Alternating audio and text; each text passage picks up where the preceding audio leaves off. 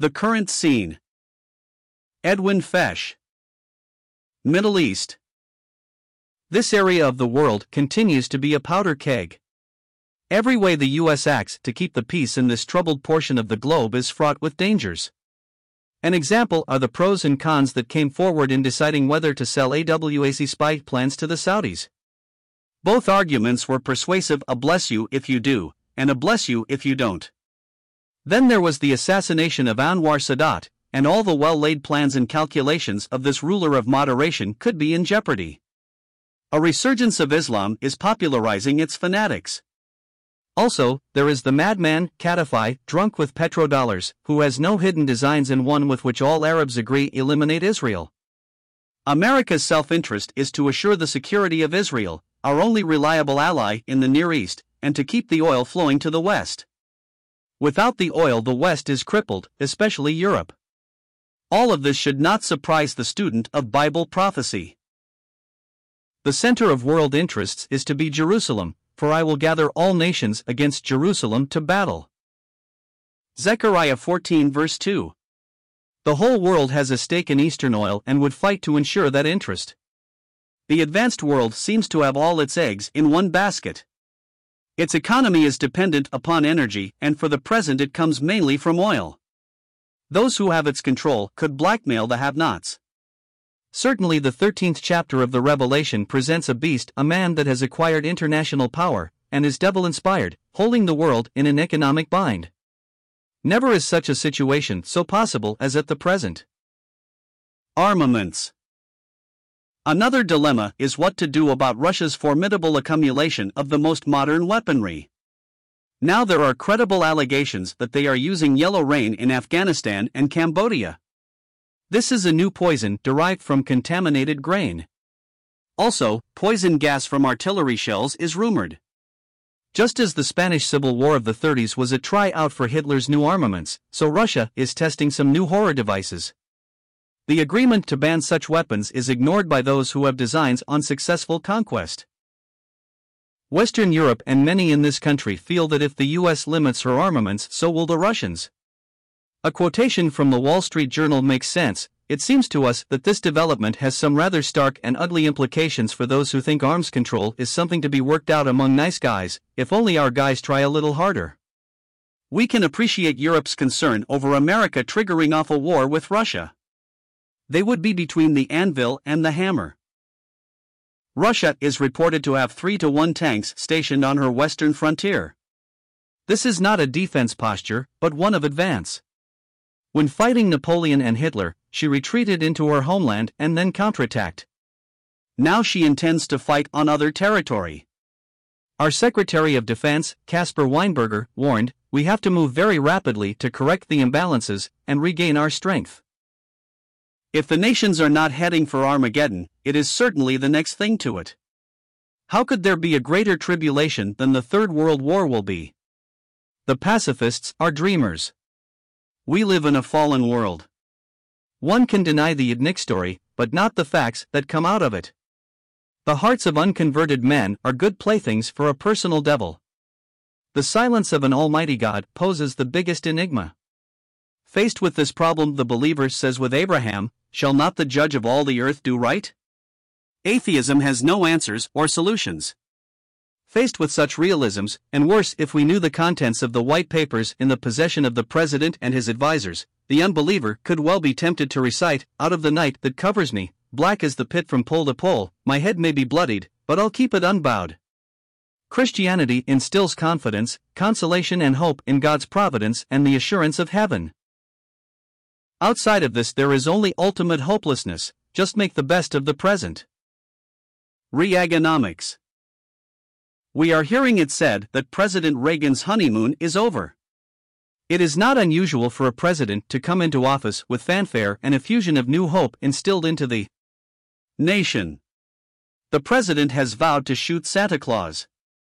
This means cutting the nation's budget down to the bone. As another has said, there are no free rides for the sin of overspending. Unfortunately, a generous welfare has spawned a large segment of the population which feeds from the government trough. It is right to care for the poor and underprivileged, but the nation's generosity has taken the money that should have gone into the private sector, which in turn would produce gainful employment, so billions of dollars have been spent with no compensations.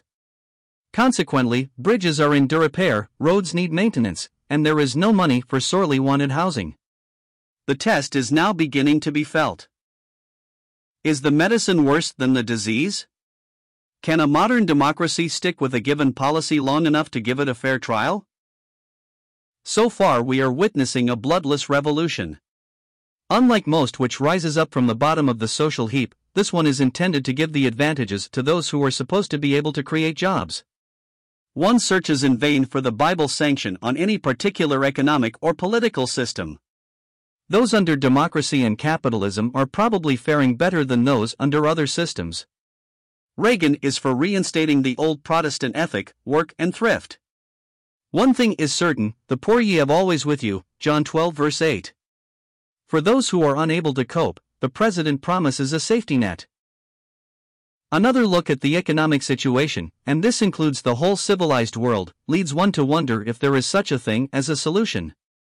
The millions of unemployed are the Achilles heel of the industrial nations. This problem and others piling upon it are beyond any system of government. Tighten the money supply to curb inflation and interest rates soar and growth is curtailed. Loosen the money supply and double digit inflation is soon felt. Isaiah likens man's dilemma to a man on a too short bed and the covering is too narrow. Isaiah 28 verse 20. Whichever way he turns or stretches, he is uncomfortable. If this is the only heaven there is, then we are of all men most miserable. No, there is a heaven to win and a hell to shun. The calamities that befall us down here are the blessings if they turn our eyes Christward and heavenward. Their day. It would appear that the liberal World Council of Churches has had its day. This at least since the smashing victory of President Reagan over the government do it all concept set in motion almost 50 years ago with the election of President F. D. Roosevelt. The so called social gospel has enjoyed a long inning. The WCC has championed socialism, at times little more than a hair from communism. Heady with its gains on the home front, it accused America of being an oppressor nation and it developed a liberation theology. This, in their view, justified giving aid and comfort to Marxist forces to overcome white supremacy and capitalism in parts of the Third World. Last year, the Salvation Army served notice of its withdrawal from the WCC. It could not continue with an organization that had supported guerrillas who had killed missionaries and destroyed their premises. As if violence could beget goodness. What about the other cheek? Or, slaves submit yourselves to your masters. Colossians 3 verse 22. Our Lord, the Prince of Peace, when he was reviled, reviled not again. Peter tells us he has left us an example. Most of the mainline denominations are wedded to their commitments, but a considerable portion of their membership is voting with its feet and seeking the comfort of an evangelical testimony.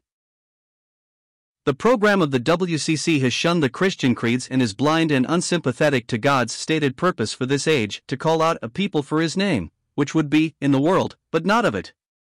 When the disciples wanted to call down fire from heaven on a Samaritan village, as did Elijah, because it had rejected them, the response to their indignation was, But he turned and rebuked them, and said, Ye know not what manner of spirit ye are of. Luke 9 verse 55. Christianity is not commissioned to change a fallen world. To the contrary, it predicts a world where the mystery of iniquity doth already work, 2 Thessalonians 2 verse 7, and will continue until headed up in the man of sin. A natural recoil and rebuttal to the WCC has now come from the evangelical side of Christendom. It has taken the name of moral majority. Although not limited to conservative Protestants, such, however, are certainly its organizers. This religious right, no doubt, played a big role in the election of the present president. Here again, we are interfering with a fallen world. In this connection, a principle is stated He that killeth with the sword must be killed with the sword, Revelation 13 verse 10. Obviously, they have taken themselves out of the Lord's protective hand.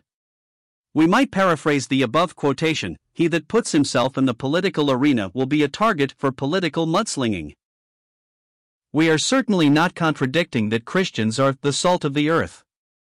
To move, however, from expressing moralism from our preaching and other church activities to actual political involvement is another matter. It distorts the scriptural view of the church, a called out assembly, and in the long run will fail just as miserably as the WCC. It is like whipping a dead horse. The WCC followed its natural tendencies and wound up Marxist. The moral majority could progress to the far right and amalgamate with some strange bedfellows. The path of the faithful is, Come out from among them and be ye separate. 2 Corinthians 6 verse 17.